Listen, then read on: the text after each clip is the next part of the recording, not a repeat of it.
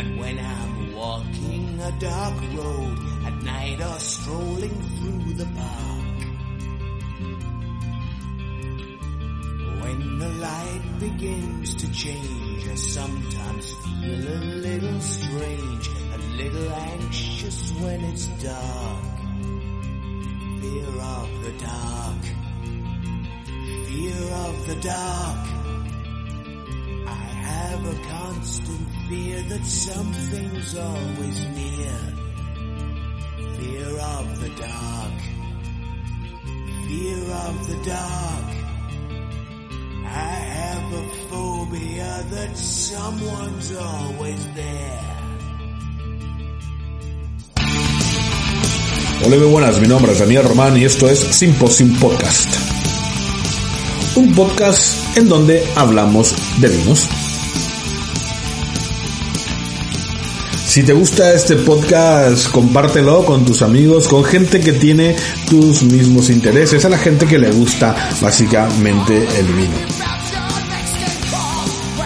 Estamos transmitiendo directamente desde Madrid para toda la Vía Láctea. Ya no decimos nube de oro, o cinturón de Kuiper o sistema solar porque ya estamos dentro, nos incluimos en la Vía Láctea. O sea, hemos crecido un poquito. Muy bien amigos, si quieren ponerse en contacto con nosotros lo pueden hacer a través de Twitter, nuestra cuenta de Twitter que es arroba ADEERRE, arroba ADR. También nos puedes dejar directamente tus comentarios en iVoox, en la parte de comentarios de iVoox, que gustoso vamos a estar leyéndote.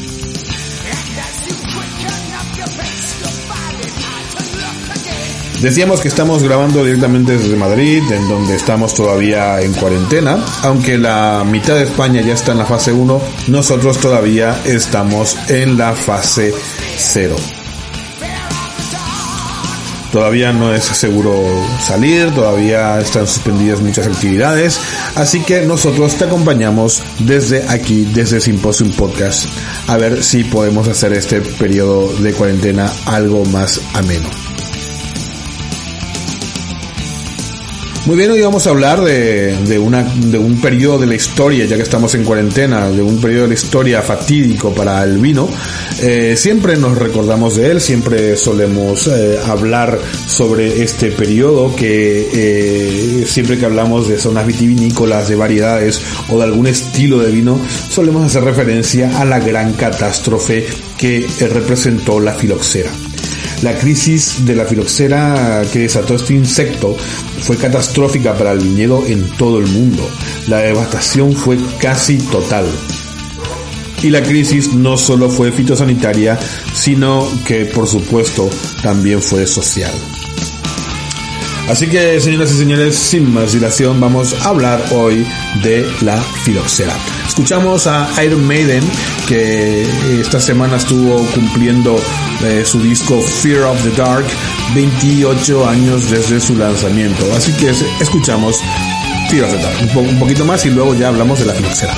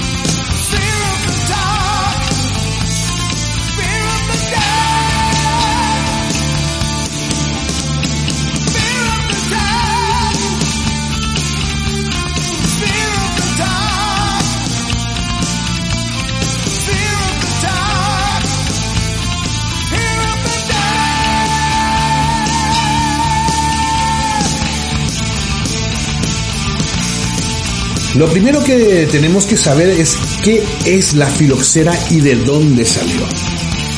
La filoxera, o filoxera bastatrix, que quiere decir devastadora de hojas secas, este es solo uno de los nombres, ¿eh? hay que decirlo. El, insecto recibe muchísimos nombres y este es uno de ellos. Es el nombre que creo que más se ajusta a los hechos para identificar al culpable. Bueno, pues este homóptero, este bicho, es un parásito que vivía en algunas zonas de los Estados Unidos sobre algunas especies de vides salvajes. Debemos recordar que existen unas 60 especies de vid, pero le damos preferencia para hacer vino solo a una de ellas, que es la vitis vinifera. De esta especie son los varietales que conocemos actualmente, como la Merlot, la Cabernet Sauvignon, la Garnacha, la Tempranillo, la Albillo, la Albariño, todas las variedades comerciales que, con las que se hacen vinos que conoces, pertenecen a la variedad vitis viníferas. Y estos decíamos la Merlot, la Cabernet Sauvignon, la Garnacha, la Tempranillo, la eh, Sauvignon Blanc, son varietales de esta variedad. ¿Vale? Entonces existen 60, pero solamente utilizamos una para hacer vino. ¿Qué es? Esto se pueden hacer, eh, no se puede, seguro que habrá que preguntar, ¿no? Y no se puede hacer vino de otras variedades de uva, por ejemplo la labrusca. Sí se puede, se puede. Como se puede hacer, mm, eh, como eh, se puede fermentar cualquier cosa que tenga alcohol, cualquier zumo que tenga alcohol, de cualquier fruta pero no va a ser lo mismo, no va a tener la misma complejidad. Elegimos la vitivinífera no porque puede producir alcohol, sino porque es inmensamente compleja cuando hacemos vino de esta variedad y no de otra. Solo en la vitivinífera obtenemos el vino tal y como nos gusta, con esa complejidad que ya decíamos antes.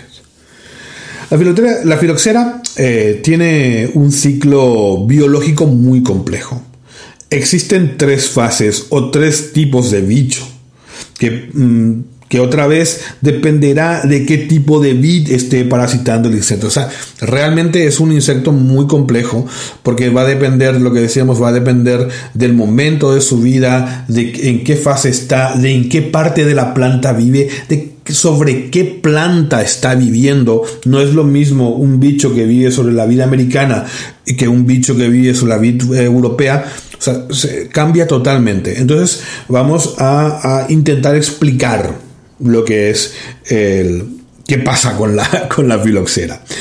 Eh, los machos y las hembras copulan a finales del verano. La hembra pone sobre el tronco, sobre el tronco de la vid, un único huevo llamado huevo de invierno. La eclosión se produce en primavera, dando lugar a una hembra áptera. Aptera quiere decir que no tiene alas. Y partenogenética. ¿Qué quiere decir? Que esta hembra pone huevos y estos fecundan sin la necesidad de un macho. ¿Vale? No, los huevos que pone esta hembra no están fecundados por un macho, pero sí se reproducen, sí salen de él crías.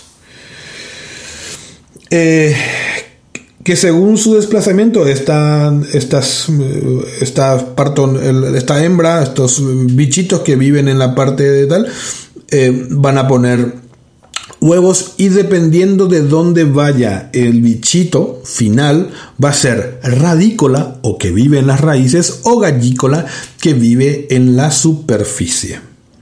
La forma gallícola, que decíamos vive en la superficie, en los troncos vive, ¿no? Pone sus huevos en la parte superior de las hojas, en pequeñas hendiduras a las que se llama agallas. De ahí el nombre. Y estas gallícolas preferentemente habitan las vides americanas. La forma radícola, que es la que se va a alimentarse de la savia y que produce abultamientos y tuberosidades en la raíz de la planta, y es la que termina matándola. En algún momento del proceso, no lo vamos a detallar por su grado de complejidad, como ya dijimos, y sobre todo por respeto a los entomólogos, que son ellos los que saben cómo funcionan estas cosas. Pero en algún momento de este proceso emerge un ejemplar al lado, que es muchas veces el responsable de propagar la plaga hacia otros viñedos y es el que se va a reproducir de forma sexual y va a depositar ese único huevo en otra planta. mm, que habíamos dicho al principio, habíamos dicho que machos y hembras copulan a finales del verano y la hembra deposita un único huevo, el huevo de invierno. Pues es esta filoxera que sale de la radícola, mm, pasa a ser gallícola y a veces, en vez de ser gallícola, hay una escisión y se convierte en una alada. Esta alada va a copular con un macho de filoxera y este macho y esta alada es la que va a ir a depositar otro huevecito en otra planta de vid. Y así se va a ir propagando la, eh, la, eh, la plaga, propiamente dicho, ¿no? Entonces tenemos que esta es, este es el ciclo biológico de la filoxera. Así vive, este es, es, son los ciclos por los que pasa este insecto, esta plaga que ataca a nuestro viñedo. Pero cuando la filoxera aparece en Europa, la introducción de la filoxera en Europa se produjo como consecuencia de la importación de vides americanas. Hay que decir que eh, el, ¿Por qué de, en esta época y no en otra? Porque la importación de plantas y de vides y de todo desde América siempre ha existido. Desde la colonia, desde 1500, de 1492, se han hecho trasiegos, se han llevado y se ha traído cosas a América. Pero ¿por qué ahora empezaban, por ejemplo, el mildiu, el oidio, que también son plagas americanas? ¿Por qué? Y la filoxera, ¿por qué en este momento histórico? Es simplemente porque eh, los viajes duraban menos, ¿no? Principio, los viajes a vela duraban meses, dos o tres meses. Pero con la invención del barco, el barco de vapor, estos tiempos se redujeron considerablemente. ¿Mm? Con la, era industrial, los tiempos del viaje se redujeron muchísimo. Y entonces, anteriormente existía una especie de cuarentena forzosa dentro del navío que traían los productos y la mayoría de las plagas morían. Sin embargo, con la, con el aceleramiento de esos viajes, con la aceleración de esos viajes, ese tiempo se redujo y plagas como la filoxera sobrevivían al viaje.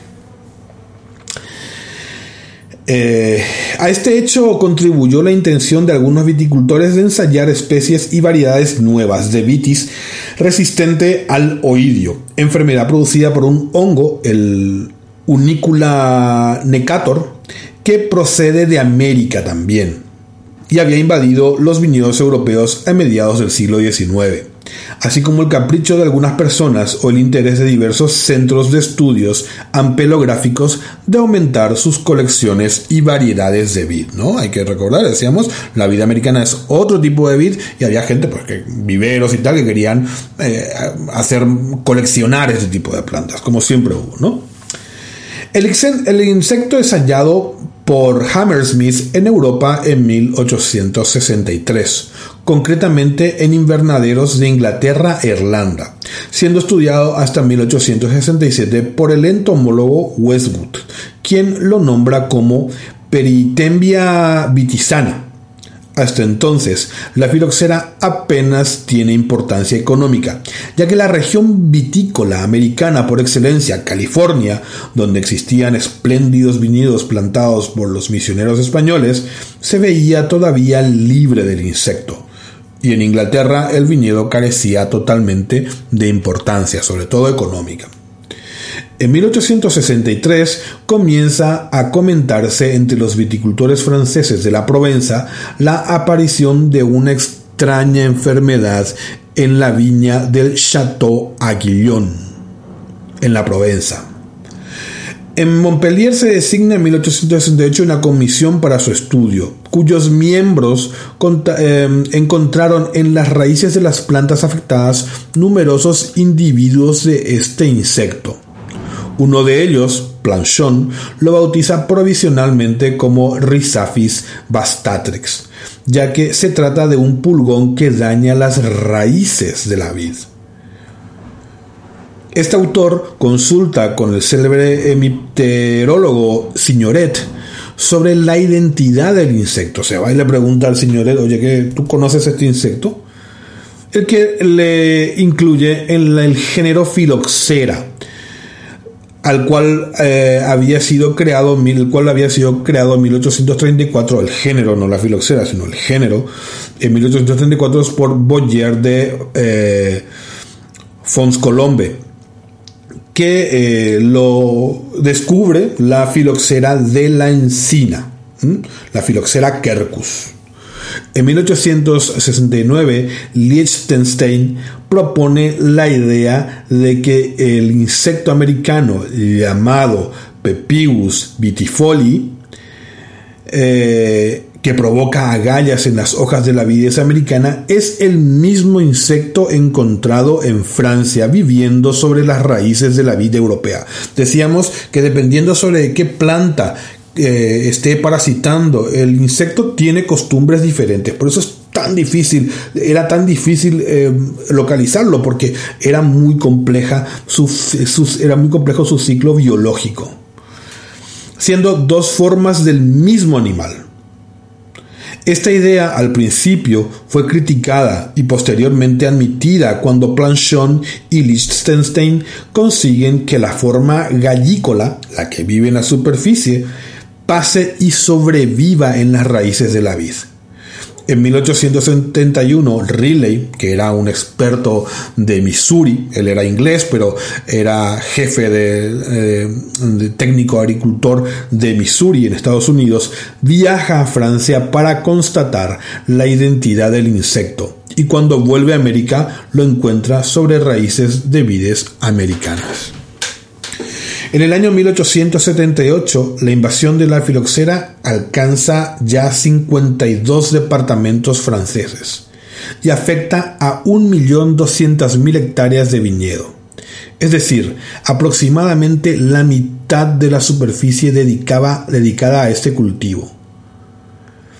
A Francia le siguió Portugal, en donde algunos años antes se hicieron plantaciones de vides americanas. Los portugueses también, independientemente eh, de Francia, trajeron también vides americanas y plantaron vides americanas en su, en su, em, en su territorio. Aunque hasta 1868 no se dieron cuenta de los daños del insecto. Los portugueses tardaron más, pero ellos ya tenían al insecto de motus propio, ellos trajeron al insecto y lo plantaron en, sus, en su territorio. En 1875 aparece en Alemania y cuatro años más tarde en Italia y finalmente se extiende por toda Europa. En España se constata su presencia en el año 1878 en una finca de la provincia de Málaga conocida como Lagar de la Indiana, pero se supone que la plaga existía desde 1875 porque habían sido importada por España importada, eh, habían traído de América plantas de vitis americana.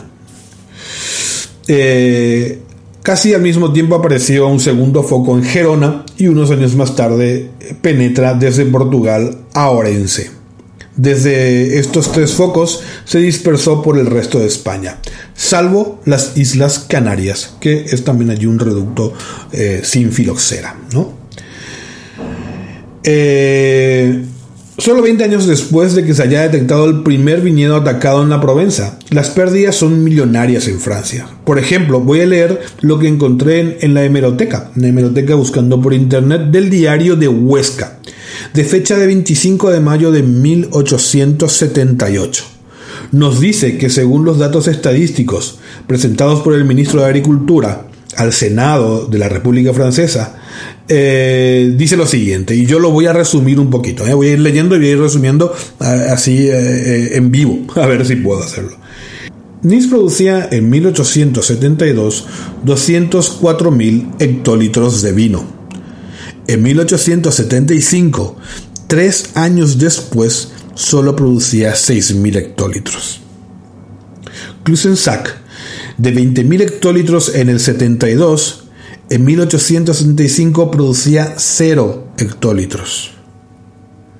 Clapiero, por ahí por la zona de Montpellier, pueblo de la zona de Montpellier, de 24.840 hectolitros en 1873, en el 75 solo producía 180 hectolitros. De la misma zona, en el pueblo de Les Matels, se producían unos 20.000 hectolitros también antes de la plaga y en, 1800 se en 1875 se producen solo 20 hectolitros. Esta gran, la, la, dimensión de la catástrofe fue increíble. Imagínense de producir 204.000 hectolitros, llegar a producir solamente 6. Que eh, no podemos dimensionar realmente la magnitud de la catástrofe. Planchon fue quizás nuestro héroe, como lo presenta Campbell en su, en su libro Filoxera, How, Wine, How Wine Was Saved for the World. Él encabeza el movimiento americanista, los que estaban a favor de utilizar el portainjerto de la vida americana como solución al problema. Y estaban por otro lado los sulfuristas, los que reivindicaban la utilización de pesticidas, base sulfurosa por supuesto, para luchar contra el insecto. Eh, pero antes de llegar a este punto, al punto de utilizar o, o se hicieron miles de pruebas. Se utilizaron cremas a base de orín. Se, había unos guantes de hierro con los cuales se frotaba la vid. Eh, se rociaba la vid con agua bendita de Lourdes. Se traía diferentes compuestos, algunos súper venenosos y súper explosivos para rociar la vid. Como se hicieron mil intentos. Eh, lo cierto es que se comenzaron a hacer pruebas con portainjertos allá por 1880. Y encontramos esta especie de declaración de intenciones en un libro, Wine a Scientific Exploration, se llama el libro. Eh, está también en internet y les voy a decir de quién es, lo tengo aquí abierto. Es de Está editado por Merton Sandler, está editado por Merton Sandler y Roger Pinder. Y el autor es eh, Gale, G. Gale. Es el autor. Es un libro muy interesante. Está en inglés, de hecho, yo voy a traducir, voy a intentar traducirlo directamente del inglés porque es una es un PDF, no se puede copiar y pegar, así que voy a intentar eh, hacerlo de la mejor manera posible. Espero que me sepan entender. Pues nos dice Wine a Scientific Exploration, nos dice, das, eh, por lo tanto, el año de 1887 marcará una fecha importante en la historia de nuestros viñedos devastados. Nuestras agonías y nuestras luchas contra la plaga que había asaltado nuestra viticultura desde hace 20 años gracias a la hibridación de nuestras variedades europeas con diversas viñas americanas. Hoy en día estamos absolutamente seguros de obtener híbridos de primera generación, injertos que de resistencia asegurada y de adaptación más fácil que las que teníamos hasta ahora. Producimos directamente injertos resistentes a la filoxera y a los parásitos vegetales más peligrosos, que son capaces de producir al mismo tiempo vino con un sabor completamente correcto. Esto decía un tal Milardet en eh, en 1888 lo dijo, eh, que en 1887 iba a ser una fecha para recordar, porque fue la fecha en cuando ya, cuando ya se empezaron a producir injertos que eran resistentes a la filoxera, pero que al mismo tiempo también eran resistentes, daban buen vino, que era la combinación que tenía que darse. Eh, esto fue muy importante, esta fecha fue muy importante y fue cuando se empieza en Francia, se empieza a ganar, a replantar y a ganar eh, al bicho, ¿no? A ganar la batalla contra el bicho. Sin embargo, tenemos que recordar que en zonas como España todavía no empezaba eh, el grueso de la epidemia. Esta, la plaga iba a empezar allá por 1900 y también iba a asolar todo el viñedo de España. ¿Mm? No es que la filoxera no viva en las variedades americanas, ¿eh? esto hay que decirlo. De hecho, ya habíamos dicho, allí en esas plantas es donde vivía la filoxera. El tema es que la filoxera no daña las raíces de la vida americana, con lo cual el bicho puede estar en el viñedo. De hecho, está en muchos de ellos, pero es inocuo. Ahora mismo, si vamos a cualquier viñedo, seguramente podemos encontrar presencia de filoxera, pero no hace nada, no, no, no es malo para la vid es un parásito, se evita que esté, ¿no? Siempre se evita, pero es fácil luchar contra ella y sobre todo no mata a nuestras vidas, como, exactamente como ahora, ¿no? Lo que queremos es que normalizar esta gripe que estamos pasando, ¿no? La, la, el COVID-19, normalizarlo y que sea una gripe dentro de algunos años que sea una gripe estacional más. ¿no? Eso es lo que eh, a la larga se busca. ¿no? Y ahora, y eso es lo que se hizo con la filoxera. Se, con los portainjertos se dio inmunidad a la gripe y ahora es una plaga más, es una plaga por supuesto como cualquier otra, pero no tiene la eh, mortalidad que tenía antes, evidentemente porque se logró encontrar una, entre comillas, vacuna que eh, asegura la resistencia de las plantas a este tipo de, eh, de al ataque de este insecto. Eh, si, quieres, si quieres saber algo más anécdotas sobre cómo se dieron las cosas en, este momento histórico, que es súper, súper interesante, eh, te recomiendo el que leas el libro de Campbell, de Christy Campbell, el que decíamos, Phylloxera House, eh, How Wine Was Saved for the World, o Cómo el vino fue salvado por el mundo. Es una novela histórica muy, muy interesante. Ahí te cuenta todos los detalles de Planchon, que era una especie de investigador y de Vortis, que es el que importa la vid a, a, la Provenza y cuando Planchon va al viñedo, por ejemplo, y descubre que eh, todo el viñedo estaba alrededor, sin embargo había unas eh, vides americanas que estaban sanas. Y es cuando empieza a decir, aquí tiene que estar el problema porque ¿por qué todo el viñedo alrededor está infectado y estas vides no? Entonces es cuando empiezan a investigar. Es un, es un libro muy, muy interesante y te lo recomiendo muy encarecidamente. Vale unos 12 euros en internet. ¿eh? No, es, no es muy caro.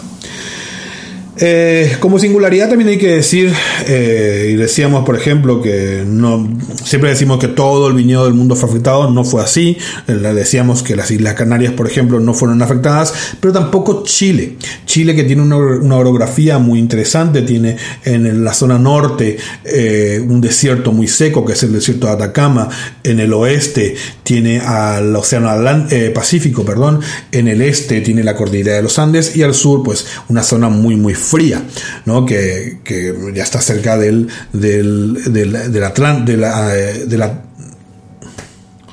de la Antártida. Entonces, evidentemente, Chile, la zona vitivinícola de Chile estaba protegida. Incluso actualmente, hoy, eh, hay unos controles muy, muy férreos en, en las aduanas chilenas para que no entre ningún producto biológico que pueda transportar por alguna casualidad eh, eh, filoxera. Lo que no sé es si en Chile por profilaxis, porque ahora mismo, por ejemplo, hay zonas en Toro, por ejemplo, en donde había arena, pues la filoxera tampoco le gustan los suelos arenosos. Sin embargo, por profilaxis se suele utilizar, y por ley, se suele utilizar pie americano para eh, proteger al viñedo. No sé si en Chile se hace esto o se mantiene, eh, se mantienen los pies francos. No tengo ni idea seguramente se mantienen los pies francos.